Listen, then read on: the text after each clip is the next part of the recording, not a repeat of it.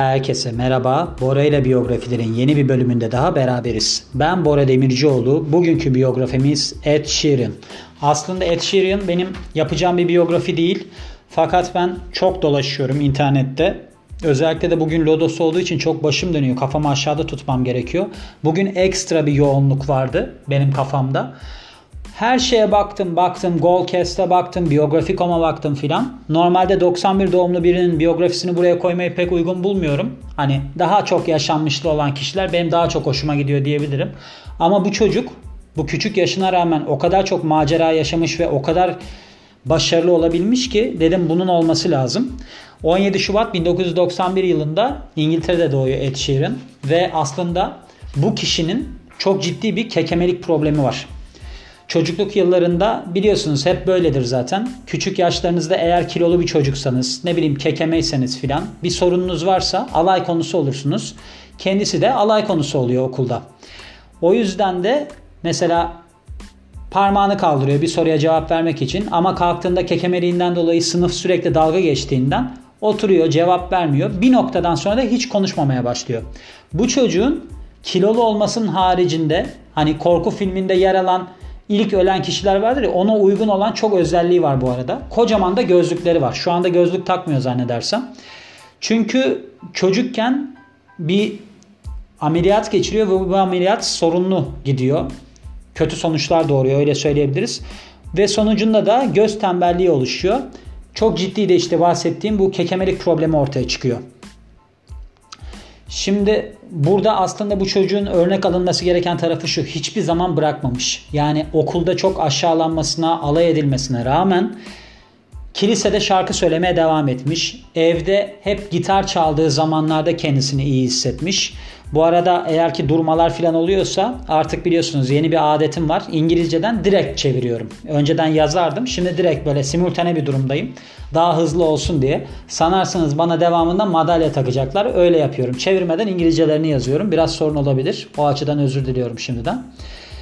Ve bu çocuk gitarla kendini aslında bir şekilde tedavi ediyor. Fakat konuşma terapisi bir türlü istediği şekilde gitmiyor. İstediği sonuçları alamıyor umutsuzluğa kapılıyor. Diyor ki herhalde ben diyor sürekli olarak bu şekilde kalacağım.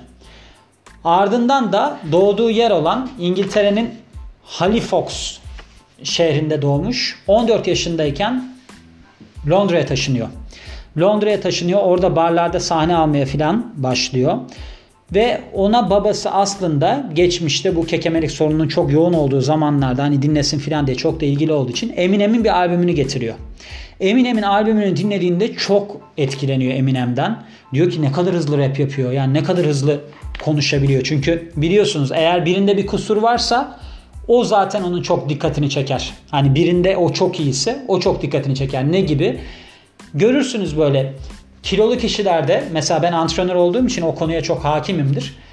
Gördüğüm zaman birinin neresiyle ilgili kompleks olduğunu hemen anlarım. Mesela bir kadının kalçası ile ilgili sorunu varsa, üzerinde uzun bir tişört varsa o biraz kalçasının üstüne çıkarsa hemen çekiştirmeye başlar. Ya da göbeğiyle ilgili birinin sorunu varsa göbeğini hemen biraz yukarı çıktı mı aşağı çekmeye başlar filan.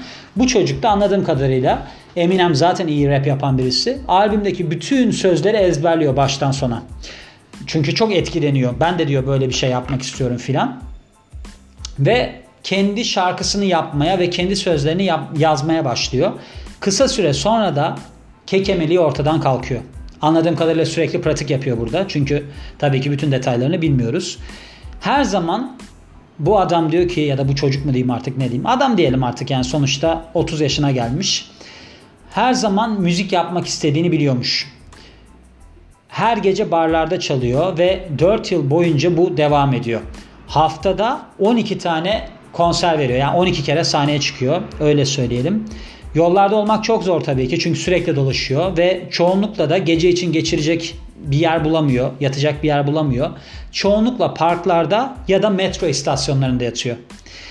Bazı tabii kendisinin söylemesi burada ben size direkt aktarıyorum. Kendi söylediği şeyler var. Bazı geceler çok zordu. Yer bulamadığım, yiyecek bulamadığım ya da para bulamadığım zamanlarda çok zor geçerdi o geceler. Ve bazen de çok pes etmek istediğim zamanlar oldu diyor.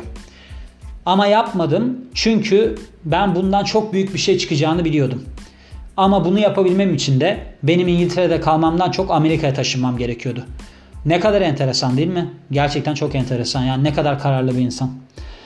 Los Angeles'a varıyor. Hiç bir parası olmadan cebinde ne bileyim işte kalacak bir yer olmadan ya da en önemlisi bir sözleşme imzalamadan herhangi bir yapım firmasıyla falan gidiyor oraya. Müziğini dinleyebilecek herkese yolluyor yaptığı müziği. Ama hiçbir yerden ses çıkmıyor. Ta ki bir gün bir lokal radyo istasyonundan teklif gelene kadar kendisi ki oradaki aslında sunucu Jamie Foxx. Biliyorsunuz oyuncu Jamie Foxx var ya o. Onu biliyorsunuz çok yönlü bir insan. Onu da tutarım bu arada. O sunuculuk yaparken diyor ki sen diyor sahneye çık. Hani bize bir şeyler söyle filan diye. Anladığım kadarıyla tabii ki burada ben nasıl bir ortam var bilmiyorum ama orada bir sahnesi olan herhalde de aynı zamanda bir yayın da yapılan bir alan burası. Seyircilerinin de olduğu filan. Sonra Ed Sheeran da sürekli korktuğu için böyle ortalarda bulunmaktan işte sahneye çıkmaktan filan tabii ki bunu aşmıştır ama öyle bir ortamda bulunmaktan pek hoşlanmıyor. Zor bela çıkıyor hani çok ittiriyorlar hadi çık filan diye korkarak çıkıyor.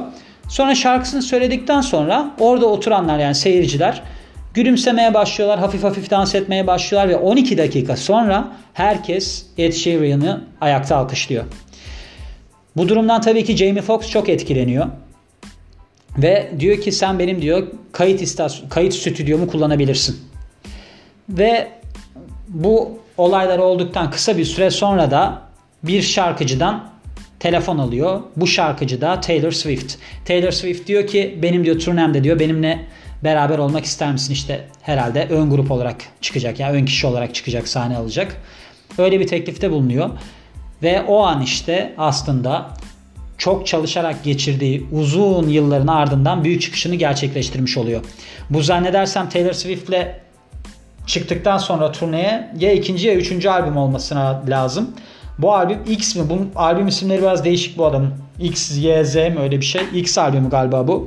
14 ülkede bir numara oluyor albüm. Çıkış yapıyor. Ve bir numara oluyor. Şarkıları ve videoları milyarlarca kere izleniyor. Hem Spotify'da dinleniyor hem YouTube'da izleniyor. Ve aslında en enteresan tarafı bu adamın kulak zarı bir tanesi yok. Tek kulak zarı var. Şu anda bu biraz anladığım kadarıyla güncel bir hikaye değil. Şu anda ben ya da buradakiler yanlış diyeceğim ama zannetmiyorum. Çünkü ben çok yerden baktım. 4 Grammy ödülü var. Ed Sheeran'ın aldığı ve pek çok ödülü var. Bir sürü ödülü var yani. Brit Awards'tan bilmem neden her yerden ödül almış durumda. Zaten biliyorsunuz yani bir insan çok meşhur olmayan insanların bile çok ödülleri olduğunu ben gördüm. Yani Ed Sheeran benim çok dinlediğim birisi. Yani çok normal onun bu kadar başarılı olması. Ve o yüzden de gördüğünüz gibi çok ilham verici bir hikaye. Sizlerle paylaşmak istedim bunu. Kendisinin değişik şeyleriyle ilgili olarak Fast Facts diye baktım gene. Hızlı gerçekler diye. En çok istediği şey bir Disney filminde soundtrack yapmakmış. Onunla ilgili olarak da Sir Elton John'u çok kıskanıyormuş. Lion King'e Aslan Kral'a müzik yaptı diye. Aynı zamanda kendi düğününde Kendisi evli şu anda. Kendi düğününde sahne almamış. Bunu çok saçma bulduğunu söylemiş ki kendi şarkıları çoğunlukla düğünlerde falan çalınıyormuş. Böyle de enteresan aklınıza gelebilecek yani aklınızda kalabilecek enteresan şeyler söylemek istedim. Bir sözü var onunla bitirmek istiyorum bu biyografiyi. Tuhaflıklar genç gençken sizler gençken biraz garip görünebilir. Ama onlar siz yaşlandıkça ortaya çıkarlar ve çok önemli şeyler haline alırlar demiş. Çok da doğru demiş bence. Bu akıllı birisi. Ben onun için koydum zaten biyografilere. Sizin de dinlemenizi istedim. Biraz belki durmuşluklar falan olduysa anlatırken biyografiyi kusura bakmayın. Dediğim gibi sürekli olarak İngilizceden çeviriyorum aynen. Biraz durabiliyorum bazen çünkü cümle yapısı ters. İngilizce'de sondakini başa alıyorum filan. Hatta o kadar alışmışım ki galiba bu duruma. Geçen gün Türkçe bir arkadaşıma mesaj attım. Dedi ki ne biçim yazmışsın İngilizce gibi yazmışsın dedi.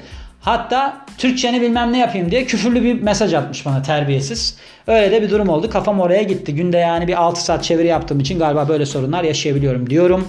Beni dinlediğiniz için çok teşekkür ederim. Ben Bora Demircioğlu. Yeni biyografide görüşmek üzere. Hoşçakalın.